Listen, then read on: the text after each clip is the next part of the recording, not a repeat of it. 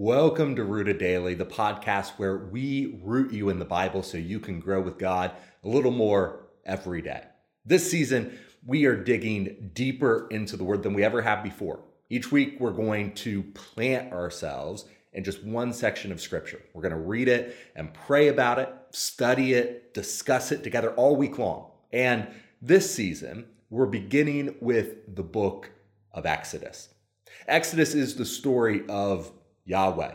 Over the course of the season, we'll go through Exodus in three sections. The first, Yahweh rescues, will take us through chapter 18 and follow the Israelites as they escape Egypt. The second, Yahweh rules, will be just five weeks, but take us into depth of Moses receiving the law and what that law says about God and the kind of relationship he wants to have with his people. And the third, Yahweh reigns will take us through the rest of Exodus after Mount Sinai and uh, the forms of worship Yahweh established for his people.